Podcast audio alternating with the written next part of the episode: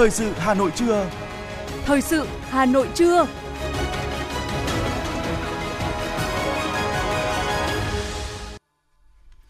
Thanh Hiền và Quang Huy xin kính chào quý vị và các bạn. Bây giờ là chương trình thời sự của Đài Phát thanh và Truyền hình Hà Nội, phát trực tiếp trên sóng phát thanh tần số FM 90 MHz. Trưa nay chủ nhật, ngày 26 tháng 6 năm 2022 có những nội dung chính sau đây. Chủ tịch Quốc hội Vương Đình Huệ bắt đầu thăm chính thức Hungary. Hà Nội hoàn thành việc sắp xếp phòng chuyên môn ở các sở ngành và Ủy ban nhân dân cấp huyện. Cùng với sự phục hồi của thị trường du lịch sau đại dịch, giá vé máy bay đến các địa điểm nóng du lịch mùa hè cũng đang tăng nóng. Giải cứu cặp vợ chồng cùng hai con nhỏ mắc kẹt trong đám cháy giữa đêm ở Hà Nội. Phần tin thế giới có những sự kiện nổi bật. Công nhân ngành đường sắt Anh tiếp tục đình công đòi tăng lương. Tổ chức Y tế Thế giới chưa coi đậu mùa khỉ là tình trạng khẩn cấp y tế toàn cầu. Sau đây là nội dung chi tiết sẽ có trong chương trình. Đúng 17 giờ 30 phút theo giờ địa phương ngày 25 tháng 6, Chủ tịch Quốc hội Vương Đình Huệ và đoàn đại biểu cấp cao Quốc hội Việt Nam đã đến sân bay quốc tế Budapest, Litfrance, thủ đô Budapest, bắt đầu thăm chính thức Hungary theo lời mời của Chủ tịch Quốc hội Laszlo Kover. Đón Chủ tịch Quốc hội Vương Đình Huệ và đoàn đại biểu cấp cao Quốc hội nước ta tại sân bay, phía Hungary có Phó Chủ tịch Quốc hội Istvan Zakap, Đại sứ Hungary tại Việt Nam ông Ori Kasba, Phó Tổng cục trưởng Tổng cục Đối ngoại Văn phòng Quốc hội Hungary Beatrice Karsi và cán bộ Quốc hội Hungary. Về phía Việt Nam có Đại sứ Việt Nam tại Hungary Nguyễn Thị Bích Thảo, cán bộ nhân viên đại sứ quán và đông đảo cộng đồng người Việt Nam tại Hungary. Chuyến thăm chính thức Hungary của Chủ tịch Quốc hội Vương Đình Huệ diễn ra trong bối cảnh quan hệ hai nước thời gian qua phát triển tích cực kể từ khi nâng cấp quan hệ lên đối tác toàn diện nhân chuyến thăm Hungary của Tổng Bí thư Nguyễn Phú Trọng năm 2018, thể hiện quyết tâm của lãnh đạo hai nước trong việc thúc đẩy quan hệ song phương. Chuyến thăm khẳng định quyết tâm chính trị của cả hai bên trong việc duy trì và thúc đẩy hợp tác nghị viện, đặc biệt là xây dựng và hoàn thiện hành lang pháp lý, tạo điều kiện thuận lợi cho các doanh nghiệp, nhà đầu tư hai nước hợp tác, kinh doanh ổn định lâu dài, đem lại hiệu quả và lợi ích thiết thực cho cả hai bên, cũng như thúc đẩy quan hệ hợp tác trên nhiều lĩnh vực. Ủy ban nhân dân thành phố Hà Nội đã có báo cáo về công tác cải cách hành chính 6 tháng đầu năm 2022 của thành phố. Điểm nổi bật trong công tác cải cách hành chính 6 tháng đầu năm nay là Hà Nội tiếp tục đổi mới, sắp xếp tổ chức bộ máy, nâng cao hiệu lực, hiệu quả thực thi pháp luật, bảo đảm hoạt động thông suốt liên tục, đáp ứng yêu cầu quản lý nhà nước. Đến nay, thành phố đã cơ bản hoàn thành việc ra soát chức năng, nhiệm vụ, cơ cấu tổ chức của các sở, các tri cục, đơn vị sự nghiệp công lập thuộc thành phố. 100% sở ngành và Ủy ban nhân dân cấp huyện của thành phố đã hoàn thành việc sắp xếp các phòng chuyên môn đáp ứng các tiêu chí theo quy định của chính phủ. Tổng số đơn vị sự nghiệp công lập thuộc thành phố là 481 đơn vị, đã cắt giảm so với năm 2015 là 29,2%. Đối với việc quản lý sử dụng biên chế công chức viên chức, Ủy ban nhân dân thành phố đã trình Hội đồng nhân dân thành phố ban hành nghị quyết số 32 về tổng biên chế hành chính sự nghiệp thành phố Hà Nội năm 2022. Theo đó, năm nay, thành phố được giao 11.639 biên chế hành chính, 132.935 biên chế sự nghiệp, bảo đảm đúng số lượng giao theo quyết định của Thủ tướng Chính phủ, Bộ Nội vụ và nghị quyết của Hội đồng Nhân dân thành phố. Thành phố cũng tiếp tục thực hiện tinh giản biên chế theo Nghị định số 108 của Chính phủ và Nghị định số 113 của Chính phủ đợt 1 năm 2022 đối với 8 trường hợp, đợt 2 năm 2022 đối với 8 trường hợp – về việc trên, Ban pháp chế Hội đồng Nhân dân thành phố đã thành lập đoàn giám sát, tập trung giám sát việc thực hiện tổ chức bộ máy, sử dụng biên chế hành chính sự nghiệp của thành phố năm 2022, công tác sắp xếp bộ máy, biên chế công chức và hoạt động của Ủy ban nhân dân các phường thực hiện thí điểm tổ chức mô hình chính quyền đô thị theo nghị quyết 97-2019 QH14 của Quốc hội. Thưa quý vị và các bạn, nhằm giúp người dân tiếp cận dễ dàng, thuận tiện hơn với dịch vụ công trực tuyến, phường Trúc Bạch, quận Ba Đình, thành phố Hà Nội đã xây dựng và triển khai mô hình đội cơ động hỗ trợ dịch vụ công trực tuyến tại nhà. Đây là mô hình lần đầu tiên được triển khai ở Hà Nội và đã mang lại những hiệu quả bước đầu, ghi nhận của phóng viên thời sự. Sinh vào thời điểm dịch COVID-19 diễn biến phức tạp, sau đó lại được gửi về nhà ngoại, nên đến tận bây giờ cháu nội của bà Nguyễn Thị Luận, phường Trúc Bạch, quận Ba Đình, Hà Nội vẫn chưa được khai sinh. Ngại đi lại, xếp hàng lâu nên bà đã gọi điện xin tư vấn của cán bộ phường và rất nhiều điều ngạc nhiên đến với bà. Xin lỗi chị có việc gì ạ? Chị ơi cho tôi hỏi làm thủ tục khai sinh cho cháu. Bây giờ làm có thể ở nhà đăng ký qua phần dịch vụ công trực tuyến trang web này http này hai chấm. Có cái gì đơn giản hơn hơn không? Thì uh, ủy ban nhân dân phường hiện tại là có cái uh, đội cơ động để hỗ trợ về dịch vụ công trực tuyến thì sẽ đến tận gia đình. Thế tốt quá. Bố mẹ cháu cũng bận đi làm cho nên là cũng không chưa kịp làm thì các các bác các cô chú lên đây làm thuận tiện quá. Mình tự nhà làm không biết là làm làm được. Đấy cho nên là cũng khó lắm. Cho nên là Ờ, các anh chị đến này rất là thuận tiện cho tuổi già của tôi Ngoài việc tiếp nhận thông tin từ những người dân có nhu cầu đội cơ động hỗ trợ dịch vụ công trực tuyến tại nhà của phường Trúc Bạch, còn chủ động đến từng gia đình để hướng dẫn hỗ trợ và trực tiếp, bà Nguyễn Thị Bích Thủy, phường Trúc Bạch, quận Ba Đình, Hà Nội, hồ hởi tâm sự về các thủ tục đơn giản và anh Ngô Chu Cường, cán bộ văn hóa văn phòng Ủy ban nhân dân phường Trúc Bạch, quận Ba Đình, Hà Nội thông tin. Ừ. À, lúc đầu thì à, tôi à, ở nhà thì tôi cũng thấy nghĩ là rất khó khăn. Thế nhưng mà tôi được sự tư vấn của ủy ban phường thì bây giờ tôi thấy là ở nhà tôi cũng làm được mọi tất cả các thủ tục. À, ngoài cái việc tuyên truyền của bằng hệ thống loa truyền thanh của phường đến người dân và chúng tôi cũng à, không chờ đợi người dân phải à, liên hệ với chúng tôi và chúng tôi cũng chủ động à, đến từng nhà và à, hướng dẫn Nhờ sự tiện lợi mà tỷ lệ hồ sơ dịch vụ công qua hình thức trực tuyến đã tăng đáng kể từ 4 đến 5 bộ hồ sơ một ngày lên gấp 2 đến 3 lần. Tuy nhiên hiện toàn phường mới chỉ có 2 tổ cơ động trong khi dân số của phường có đến 7.000 người và nhiều người cũng chưa sử dụng thành thạo công nghệ thông tin. Trung tá Hoàng Anh Tuấn, Công an phường Trúc Bạch, quận Ba Đình, Hà Nội và ông Nguyễn Dân Huy, Chủ tịch Ủy ban dân phường Trúc Bạch, quận Ba Đình, Hà Nội nhận định. Chúng tôi đã chia ca, chia kíp. Một bộ phận thì tiếp ờ, dân theo thủ tục ờ, theo dịch vụ công thủ tục hành chính. Một một bộ phận những nếu không tiếp dân thì chúng tôi xuống đây để theo tổ cơ động để hướng dẫn những cái trường hợp khó khăn vướng mắc. Cũng phải động viên các bạn hy sinh những cái thời gian mà dành cho gia đình khi mà cái việc sử dụng uh, nộp uh, thủ tục hồ sơ bằng hình thức trực tuyến đã đi vào nền nếp và người dân đã sử dụng rộng rãi thì lúc đó cả chính quyền cả người dân đều ờ, có những cái lợi ích. Để hỗ trợ người dân hiệu quả hơn, phường Trúc Bạch dự kiến sẽ nhân rộng mô hình trên mỗi địa bàn dân cư. Đây là việc làm thiết thực nhằm cụ thể hóa đề án phát triển ứng dụng dữ liệu về dân cư, định danh và xác thực điện tử phục vụ việc chuyển đổi số quốc gia giai đoạn 2022-2025, tầm nhìn đến năm 2030 của chính phủ, đồng thời phối hợp tuyên truyền phổ biến các quy định của pháp luật, nâng cao nhận thức cho nhân dân để phòng tránh các hoạt động lừa đảo qua mạng.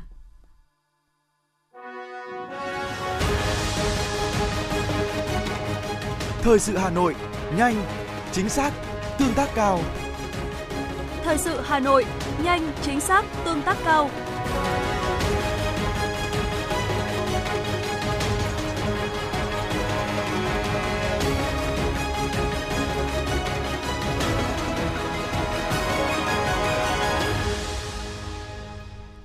Những thông tin kinh tế sẽ tiếp nối chương trình. Theo báo cáo của Bộ Tài chính, lũy kế 6 tháng đầu năm, các tập đoàn tổng công ty doanh nghiệp nhà nước đã thoái vốn tại doanh nghiệp với giá trị 382 tỷ đồng, thu về cho ngân sách nhà nước 2.180 tỷ đồng. Theo đó, Tổng công ty Đầu tư và Kinh doanh vốn nhà nước đã thực hiện bán vốn tại 17 doanh nghiệp, thu về 687 tỷ đồng. Tổng công ty Biêu điện Việt Nam thoái vốn tại công ty cổ phần Biêu điện, thu về hơn 1.400 tỷ đồng công ty trách nhiệm hữu hạn một thành viên nhà xuất bản giáo dục Việt Nam thoái vốn tại công ty cổ phần tập đoàn Tân Mai thu về 83 tỷ đồng. Tổng công ty Viễn thông Mobifone thoái vốn tại Ngân hàng Thương mại Cổ phần Đông Nam Á thu về 0,35 tỷ đồng. Đại diện Bộ Tài chính cho rằng cần có giải pháp hoàn thiện chính sách theo hướng đẩy mạnh phân cấp, phân quyền, cùng đó trao quyền chủ động hơn cho doanh nghiệp gắn với giám sát, kiểm tra, thanh tra và kiểm soát quyền lực. Xuất khẩu hạt điều 5 tháng đầu năm 2022 đã nằm trong nhóm các ngành xuất khẩu tỷ đô nhưng vẫn giảm đáng kể về lượng và giá trị so với cùng kỳ. 6 tháng cuối năm, tình hình càng khó khăn buộc ngành điều phải điều chỉnh giảm kim ngạch xuất khẩu cả năm so với kế hoạch. 5 tháng đầu năm xuất khẩu nhân điều đạt gần 1,2 tỷ đô la Mỹ, giảm 7,81% về lượng và 6,81% về giá so với cùng kỳ. Đánh giá về nguyên nhân, Hiệp hội Điều Việt Nam cho biết hiện nay các nhà nhập khẩu và chế biến có xu hướng chậm mua hàng vì họ đã nhập quá nhiều vào năm ngoái do lo ngại dịch COVID-19. Bên cạnh đó, nguyên liệu nhập thô đã tăng từ 15 đến 20%, khiến giá thành chế biến xuất khẩu cao, trong khi giá bán không tăng tương ứng khiến nhiều doanh nghiệp điều thua lỗ, giảm xuất khẩu thậm chí phải đóng cửa. Hiệp hội Điều Việt Nam cho biết tình hình được dự báo sẽ ngày càng khó khăn trong 6 tháng cuối năm khi giá cước tàu biển vẫn còn cao, giá nhân xuất khẩu khó tăng tương ứng và sức mua khả năng phục hồi chậm sẽ ảnh hưởng đến xuất khẩu. Hiện ngành điều dồn sức để xuất khẩu cả năm đạt 3,2 tỷ đô la Mỹ thay cho mục tiêu 3,8 tỷ đô la Mỹ như kế hoạch đã đề ra. Vàng thế giới đi ngang trong phiên cuối tuần và đối diện nguy cơ giảm giá tiềm ẩn khi nỗi lo về lạm phát đã hạ nhiệt. Theo giới phân tích, vàng giằng co do bị hai lực đối nghịch nhau kìm kẹp là lạm phát toàn cầu tăng cao và xu hướng lãi suất tăng lên cao ở hầu hết các ngân hàng trung ương. Những tháng gần đây, Mỹ liên tục tăng lãi suất với tốc độ nhanh và cao, làm cho giá trị USD tăng lên, dẫn đến vàng bị kéo giảm. Chính vì hai lực này tranh giành nhau nên vàng cứ xoay quanh mức giá 1.850 USD một ounce mà chưa thể thoát ra được. Bên cạnh đó, kim loại quý cũng không nhận được sự hậu thuẫn từ thị trường hàng hóa, nhất là dầu thô. Diễn biến đáng chú ý là kể từ đầu tuần, giá hàng hóa thô kỳ giá hàng hóa thô kỳ hạn dồn giảm giảm mạnh, dẫn đầu là giá dầu thô. Cùng với sự phục hồi của thị trường du lịch sau đại dịch, giá vé máy bay đến các điểm nóng du lịch mùa hè cũng đang tăng nóng. Thời điểm hiện tại giá vé cho các chuyến bay đến các địa điểm du lịch nội địa vào cuối tháng 6 và tháng 7 tăng mạnh theo từng ngày. Cụ thể, vé khứ hồi đường bay Hà Nội Đà Nẵng của Vietnam Airlines dao động từ 3 đến 5 triệu đồng, Bamboo Airways khoảng 3 đến 4 triệu đồng tùy giờ bay. Tương tự đường bay Hà Nội Phú Quốc, giá vé của Vietnam Airlines và Bamboo Airways dao động từ 4 đến 10 triệu đồng một cặp vé khứ hồi với đường bay Hà Nội Thành phố Hồ Chí Minh. Giá vé của Vietnam Airlines cao nhất tới 11 triệu đồng cho một cặp vé khứ hồi. Bamboo Airways khoảng 10 triệu đồng và Vietjet Air là 7 triệu đồng. So với đầu năm và cả năm 2021, mức giá trên đã tăng gấp đôi. Theo số liệu thống kê sơ bộ của Tổng cục Hải quan, trong tháng 5 năm 2022, cả nước có 8 doanh nghiệp chính tham gia xuất khẩu khẩu trang y tế các loại với số lượng là 10,4 triệu chiếc, giảm gần 8% so với số lượng xuất khẩu ghi nhận trong tháng 4 năm 2022. Đây là tháng thứ hai liên tiếp xuất khẩu khẩu trang y tế giảm. Trước đó tháng 4, xuất khẩu khẩu trang y tế giảm tới 45,9% so với tháng 3. Như vậy, trong 5 tháng đầu năm 2022, cả nước đã xuất khẩu 76,4 triệu chiếc khẩu trang y tế. Thưa quý vị các bạn, thời điểm này cùng với việc mở lại các đường bay quốc tế, việc đưa lao động đi làm việc ở nước ngoài đã chính thức khởi động. Đây là chủ trương lớn, kênh thoát nghèo hiệu quả, thu hút nhiều lao động tham gia, nhất là ở khu vực nông thôn đang khó khăn về việc làm thu nhập. Sau 2 năm bị ảnh hưởng bởi đại dịch COVID-19 gần đây, các nước đều đã thay đổi chính sách thích ứng với dịch để đẩy mạnh các hoạt động phục hồi kinh tế, sản xuất kinh doanh. Do đó, nhu cầu tiếp nhận lao động sẽ gia tăng. Đây là thời cơ thuận lợi để Việt Nam tăng cường đưa lao động đi làm việc ở nước ngoài. Việc thực hiện kế hoạch đưa 90.000 lao động đi làm việc ở nước ngoài trong năm nay là hoàn toàn khả thi. Ông Nguyễn Gia Liêm, Phó Cục trưởng Cục Quản lý Lao động ngoài nước, Bộ Lao động Thương binh và Xã hội cho biết, do dịch bệnh COVID-19, phần lớn các quốc gia, vùng lãnh thổ tiếp nhận lao động Việt Nam đều có chính sách hạn chế hoặc đóng cửa tiếp nhận lao động nước ngoài đến làm việc. Đến nay, các chính sách phòng chống dịch bệnh đã có sự thay đổi, thích ứng nhằm phục hồi phát triển kinh tế. Một trong những chính sách đó là mở cửa tiếp nhận trở lại lao động nước ngoài, trong đó có lao động Việt Nam. Đến nay, cái việc đưa người lao động đi làm việc nước ngoài cũng đã bắt đầu có sự ổn định. Số lượng lao động đưa đi 6 tháng đầu năm được 677 người lao động đi làm việc nước ngoài và cụ thể tập trung chủ yếu là thị trường Nhật Bản là trên 30.000, rồi Đài Loan là trên 15.000, Hàn Quốc gần 5.000 và còn lại thì các thị trường khác. Thì đây những cái tín hiệu để có khả năng chúng ta cũng bắt đầu có sự ổn định phục hồi. Vấn đề đưa lao động đi việc nước ngoài và có thể năm nay chúng ta có thể đặt cái chỉ tiêu với cái ờ, 90.000 và có thể hơn nữa. Thì cái này cũng là điều đáng mừng. Cùng với các thị trường truyền thống, Bộ Lao động Thương binh và Xã hội tiếp tục thúc đẩy ký kết các thỏa thuận về hợp tác lao động đối với các nước để mở rộng thị trường lao động ngoài nước như với Cộng hòa Liên bang Đức, Liên bang Nga, Israel và một số thị trường châu Âu khác. Về định hướng công tác xuất khẩu lao động từ nay đến cuối năm, ông Nguyễn Gia Liêm, Phó Cục trưởng Cục Quản lý Lao động nước ngoài cho rằng yếu tố chất lượng lao động vẫn cần đặt lên hàng đầu, bởi lẽ bên cạnh những thị trường truyền thống, định hướng trong thời gian tới là đưa lao động đi làm việc tại các thị trường an toàn, có thu nhập cao và bảo đảm phúc lợi tốt cho người lao động. Ngay từ những tháng đầu năm nay, nhiều hoạt động hợp tác đã được xúc tiến triển khai. Cụ thể, Bộ trưởng Bộ Lao động Thương binh và Xã hội Việt Nam và Bộ trưởng Ngoại giao và Thương mại Australia ký bản ghi nhớ về chương trình lao động nông nghiệp – trong khuôn khổ chương trình hợp tác này, dự kiến Australia sẽ tiếp nhận lao động Việt Nam trong lĩnh vực nông nghiệp với số lượng khoảng 1.000 người một năm, mức lương cơ bản chưa trừ phí sinh hoạt từ 3.200 đến 4.000 đô la Australia một tháng, tương đương 52 triệu 800 nghìn đồng đến 66 66 triệu đồng trên một người một tháng. Hiện nay, hai bên đang trao đổi để thống nhất về kế hoạch cụ thể để triển khai thực hiện bản ghi nhớ này. Cùng với đó là tuyển chọn điều dưỡng viên và hộ lý sang làm việc tại Cộng hòa Liên bang Đức theo chương trình ba bên cùng có lợi và tại Nhật Bản theo Hiệp định Đối tác Kinh tế Việt Nam-Nhật Bản. Chương trình đang nhận hồ sơ khóa 11, thời hạn đến ngày 31 tháng 10 năm 2022. Ông Nguyễn Gia Liêm cho biết thêm. Bộ Lao động cũng đã triển khai một số các hoạt động như ký kết các cái thỏa thuận về hiệp định với các nước như là với ờ, Úc để đưa lao động đi làm nông nghiệp và cái hiệp định ký với ờ, Malaysia. Ngoài ra thì cục đang là đàm phán trao đổi ký kết thỏa thuận với một số các nước khác về cái hợp tác lao động tiếp nhận lao động Việt Nam trong thời gian tới. Đồng thời, cục sẽ triển khai một số các hoạt động là tiếp tục phối hợp với các cơ quan đại diện Việt Nam nước ngoài cũng như hướng dẫn cho các ban quản lý lao động để cung cấp thông tin hướng dẫn cho các doanh nghiệp trong việc tiếp tục triển khai đưa lao động đi làm việc nước ngoài về các cái việc làm thủ tục như là hỗ trợ cho người lao động khi mà nhập cảnh cũng như là đối với lao động mà hết hạn hợp đồng trong thời gian qua chưa về được nước thì sẽ tiếp tục phối hợp hỗ trợ đưa họ về. Để lành mạnh hóa thị trường xuất khẩu lao động, Cục Quản lý Lao động nước ngoài cũng sẽ đẩy mạnh công tác thông tin tuyên truyền và phổ biến chính sách pháp luật, thông tin về lĩnh vực người lao động đi làm việc ở nước ngoài để nâng cao nhận thức của người dân và xã hội, qua đó ngăn ngừa, hạn chế tình trạng lừa đảo, vi phạm pháp luật trong lĩnh vực này, tăng cường thanh tra, kiểm tra và xử lý nghiêm các hành vi vi phạm pháp luật trong lĩnh vực đưa người lao động đi làm việc ở nước ngoài theo hợp đồng.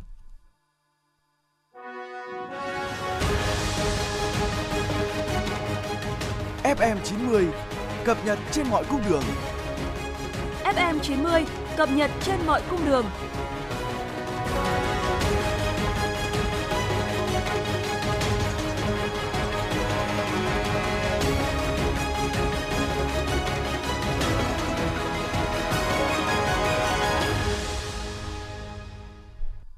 Mời quý vị các bạn nghe tiếp phần tin. Tối qua, lễ khai mạc Ngày hội Gia đình Việt Nam năm 2022 đã diễn ra tại Trung tâm Triển lãm Văn hóa Nghệ thuật Hà Nội. Sự kiện thiết thực chào mừng Ngày Gia đình Việt Nam 28 tháng 6. Phát biểu tại sự kiện, Giám đốc Trung tâm Triển lãm Văn hóa Nghệ thuật Việt Nam Nguyễn Đăng Trương khẳng định, xác định tầm quan trọng của công tác gia đình trong sự nghiệp phát triển đất nước, Thủ tướng Chính phủ đã chọn ngày 28 tháng 6 hàng năm là Ngày Gia đình Việt Nam, dịp tôn vinh những giá trị văn hóa gia đình, đồng thời khích lệ động viên mọi tầng lớp nhân dân tiếp tục tiếp nối truyền thống quý báu, phát huy trách nhiệm trong việc chăm lo xây dựng gia đình, tạo chuyển biến mạnh mẽ trong sự phát triển của mỗi gia đình, tạo điều kiện để gia đình Việt Nam thực sự là tổ ấm của mỗi người và là tế bào lành mạnh của xã hội. Hưởng ứng Ngày Gia đình Việt Nam và tháng, tháng hành động quốc gia về phòng chống bạo lực gia đình, Bảo tàng Phụ nữ Việt Nam thực hiện triển lãm Bình an sau bão rông để ghi lại những câu chuyện và hành trình của Hội, Hội Liên hiệp Phụ nữ Việt Nam trong việc triển khai và thực hiện chương trình Mẹ đỡ đầu. Triển lãm bao gồm 3 chủ đề: Bỗng một ngày, Điểm tựa cho con và Nâng bước tương lai, mang tới cho công chúng góc nhìn về những mảnh đời mồ côi do dịch bệnh, cùng hành trình các em nhận được sự chở che, bao bọc và yêu thương từ những trái tim nhân hậu qua việc triển khai và thực hiện chương trình Mẹ đỡ đầu. Triển lãm Bình an sau bão rông được tổ chức trong khuôn khổ tổ chức chuỗi hoạt động Ngày Gia đình Việt Nam năm 2022 là những bước khởi đầu nhằm lưu lại dấu ấn của chương trình Mẹ đỡ đầu, lưu lại những câu chuyện về các cặp mẹ con được gắn kết từ chương trình và gửi đến công chúng thông điệp, mong muốn mang đến bình an cho tất cả các trẻ mồ côi, không để trẻ em mồ côi cảm thấy bất an vì các em đã trải qua một cơn bão quá lớn trong cuộc đời triển lãm Bình an sau bão rông được giới thiệu trực tiếp đến công chúng trong sự kiện Mẹ đỡ đầu yêu thương và sẻ chia do Hội Liên hiệp Phụ nữ Việt Nam tổ chức tại tỉnh Bình Dương từ ngày 25 đến ngày 27 tháng 6 và tại Trung tâm Triển lãm Nghệ thuật Việt Nam tại Vân Hồ, Hà Nội từ ngày 26 đến ngày 28 tháng 6. Bên cạnh đó, phiên bản triển lãm trực tuyến trên website của Bảo tàng Phụ nữ Việt Nam. Bộ Giáo dục và Đào tạo vừa công bố danh mục phương thức xét tuyển và mã số của từng phương thức xét tuyển đại học năm 2022. Theo quy định của Bộ Giáo dục và Đào tạo, năm nay, các thí sinh bắt đầu đăng ký nguyện vọng xét tuyển đại học từ ngày 22 tháng 7 đến 17 giờ ngày 20 tháng 8 năm 2022. Đây là năm đầu tiên thí sinh đăng ký nguyện vọng xét tuyển đại học sau khi đã tham dự kỳ thi tốt nghiệp trung học phổ thông. Trong khoảng thời gian trên, các thí sinh được đăng ký điều chỉnh, bổ sung nguyện vọng xét tuyển không giới hạn số lần. Thí sinh đăng ký nguyện vọng xét tuyển theo hình thức trực tuyến trên hệ thống của Bộ Giáo dục và Đào tạo hoặc trên cổng dịch vụ công quốc gia. Trong quá trình đăng ký nguyện vọng xét tuyển, Bộ Giáo dục và Đào tạo lưu ý thí sinh tra cứu kỹ thông tin về mã trường, mã tuyển sinh, mã phương thức xét tuyển, mã tổ hợp được cơ sở đào tạo công khai trong đề án tuyển sinh trên trang thông tin điện tử của cơ sở đào tạo để nhập liệu chính xác, tránh sai sót và nhầm lẫn.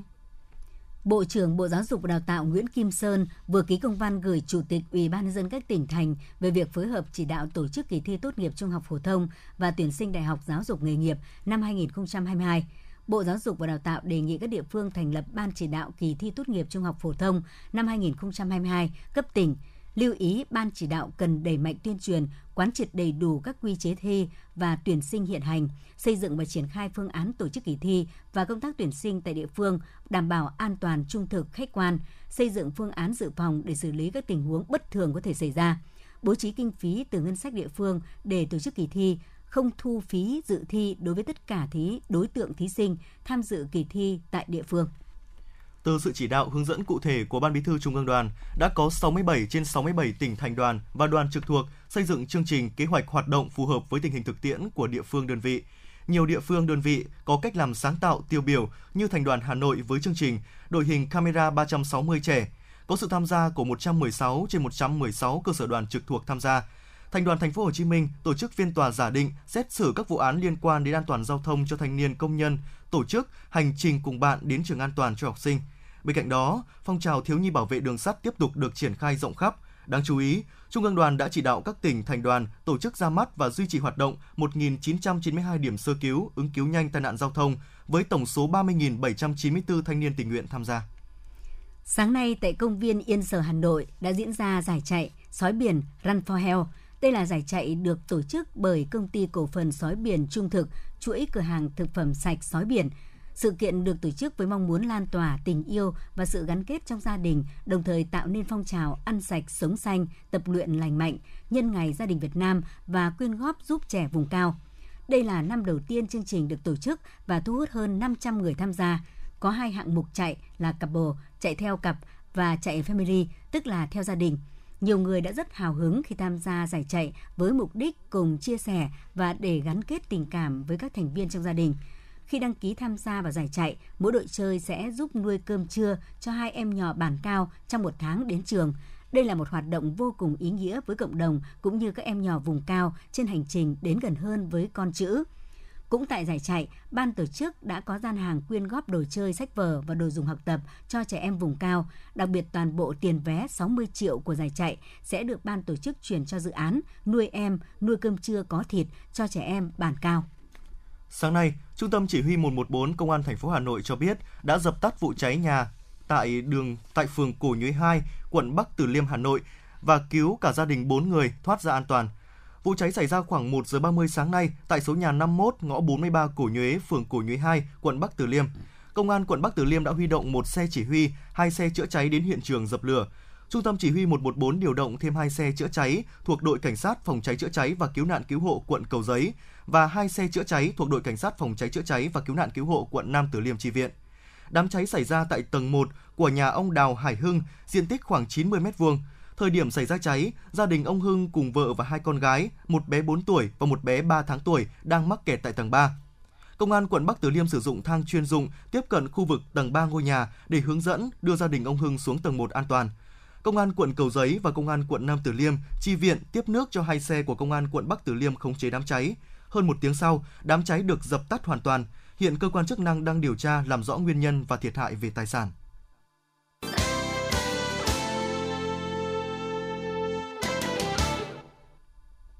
Quý vị và các bạn đang nghe chương trình thời sự của Đài Phát thanh và Truyền hình Hà Nội, phát trực tiếp trên sóng FM tần số 90 MHz. Phần tin thế giới sẽ tiếp nối chương trình. Nguyên thủ nhóm 7 quốc gia công nghiệp phát triển G7 cùng các quốc gia khách mời ngày hôm nay 26 tháng 6 bắt đầu cuộc họp thượng đỉnh kéo dài trong 3 ngày tại miền Nam nước Đức.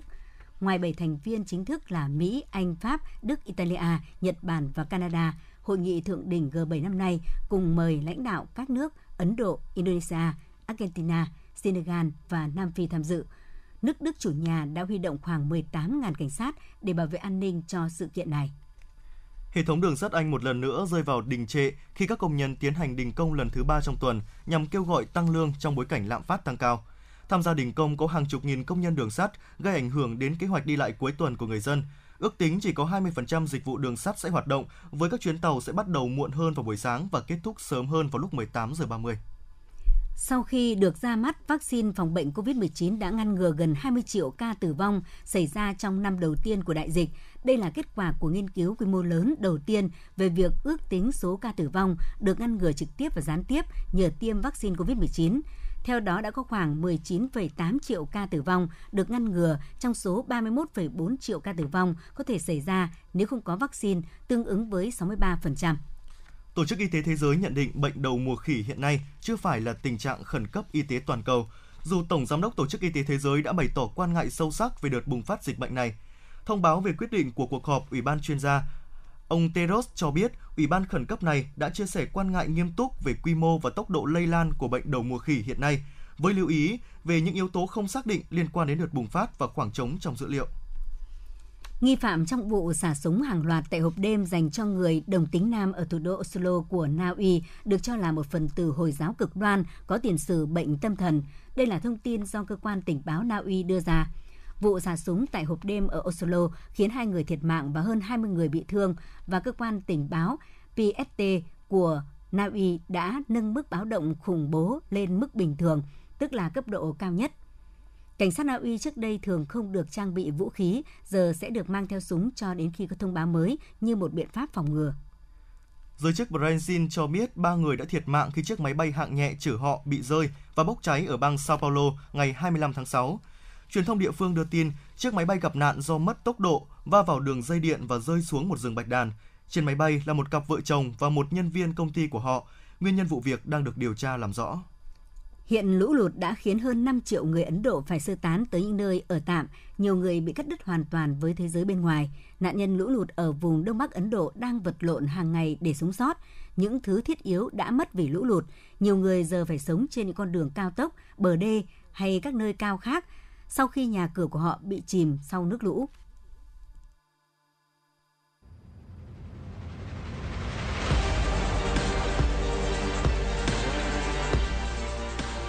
Bản tin thể thao.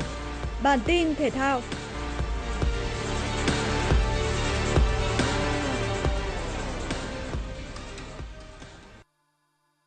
Tại vòng 6 giải Futsal vô địch quốc gia 2022, Thái Sơn Nam đã thể hiện bản lĩnh của nhà đương kim vô địch trong trận đấu quan trọng gặp Hiếu Hoa Đà Nẵng. Chỉ mất 5 phút để Trần Thái Huy mở điểm cho Thái Sơn Nam từ pha dứt điểm đầy quyết đoán. Phút thứ 35, Cổ Trí Kiệt lập công, ấn định chiến thắng chung cuộc 2-0. Đoàn quân của huấn viên Phạm Minh Giang tạm vươn lên vị trí thứ tư với 8 điểm, trong khi Đà Nẵng dậm chân ở hạng 2 khi có 10 điểm.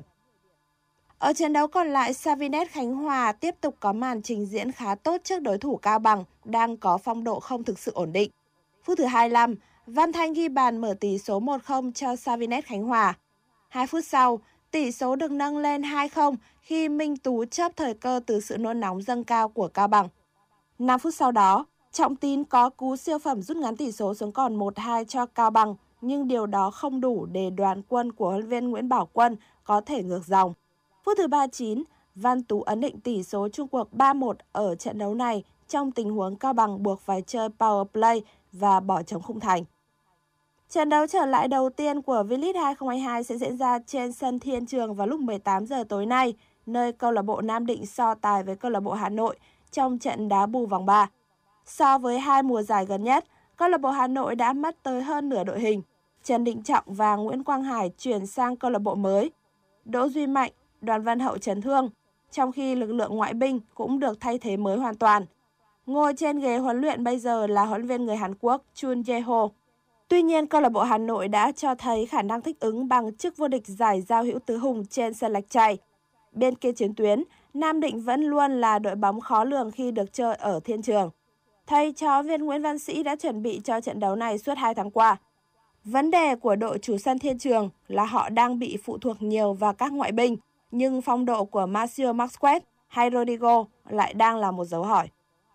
Trận chung kết giải quần vợt Mallorca mở rộng 2022 là màn so tài giữa Stefano Tsitsipas và Roberto Bautista Agut. Dù được thi đấu dưới sự cổ vũ của khán giả nhà tại Tây Ban Nha, thế nhưng Bautista Agut lại sớm mất hai break ngay đầu trận trước khi nhận thất bại 4-6 trong set mở màn. Sáng set 2, tay vợt 34 tuổi đã chiếm ưu thế khi ghi được 12 điểm winner, đồng thời giành hai break để có được chiến thắng với tỷ số 6-3. Chức vô địch chỉ có thể được xác định sau loạt tie break căng thẳng ở set thứ ba quyết định. Và Stefano Tsitsipas cho thấy bản lĩnh cần có để giành chiến thắng 7-2. Chức vô địch tại Mallorca mở rộng 2022 là bước chạy đà hoàn hảo cho Stefano Tsitsipas trước khi anh bước vào tranh tài tại Wimbledon. Bên cạnh đó, danh hiệu đầu tiên trên mặt sân cỏ sẽ giúp tay vợt người Hy Lạp tăng một bậc để lên xếp hạng 5 thế giới vào đầu tuần sau. Dự báo thời tiết theo Trung tâm Dự báo Khí tượng Thủy văn Quốc gia, từ 20 giờ ngày 25 tháng 6 đến 2 giờ sáng nay, một số khu vực thuộc Bắc Bộ đã có mưa vừa, mưa to đến rất to. Sáng nay, khu vực Bắc Bộ tiếp tục có mưa, mưa vừa với lượng mưa tích lũy phổ biến từ 20 đến 50 mm, có nơi trên 70 mm. Nguy cơ xảy ra lũ quét sạt lở đất và ngập úng cục bộ tại các tỉnh miền núi như Lai Châu, Điện Biên, Sơn La, Hòa Bình, Lào Cai, Yên Bái, Hà Giang, Bắc Giang, Quảng Ninh, cấp độ rủi ro thiên tai cấp 1. Dự báo hôm nay thủ đô Hà Nội có mây, ngày nắng nóng, chiều tối và đêm có mưa rào và rông vài nơi. Trong mưa rông có khả năng xảy ra lốc xét và gió giật mạnh. Gió Nam cấp 2, cấp 3, nhiệt độ thấp nhất từ 26 đến 29 độ C, cao nhất từ 34 đến 36 độ C. Quý vị và các bạn vừa nghe chương trình thời sự của Đài Phát thanh và Truyền hình Hà Nội, chỉ đạo nội dung Nguyễn Kim Khiêm, chỉ đạo sản xuất Nguyễn Tiến Dũng, tổ chức sản xuất Trà My. Chương trình do biên tập viên Thủy Chi, phát thanh viên Quang Huy Thanh Hiền cùng kỹ thuật viên Duy Anh thực hiện. Xin chào và hẹn gặp lại trong chương trình thời sự 19 giờ tối nay.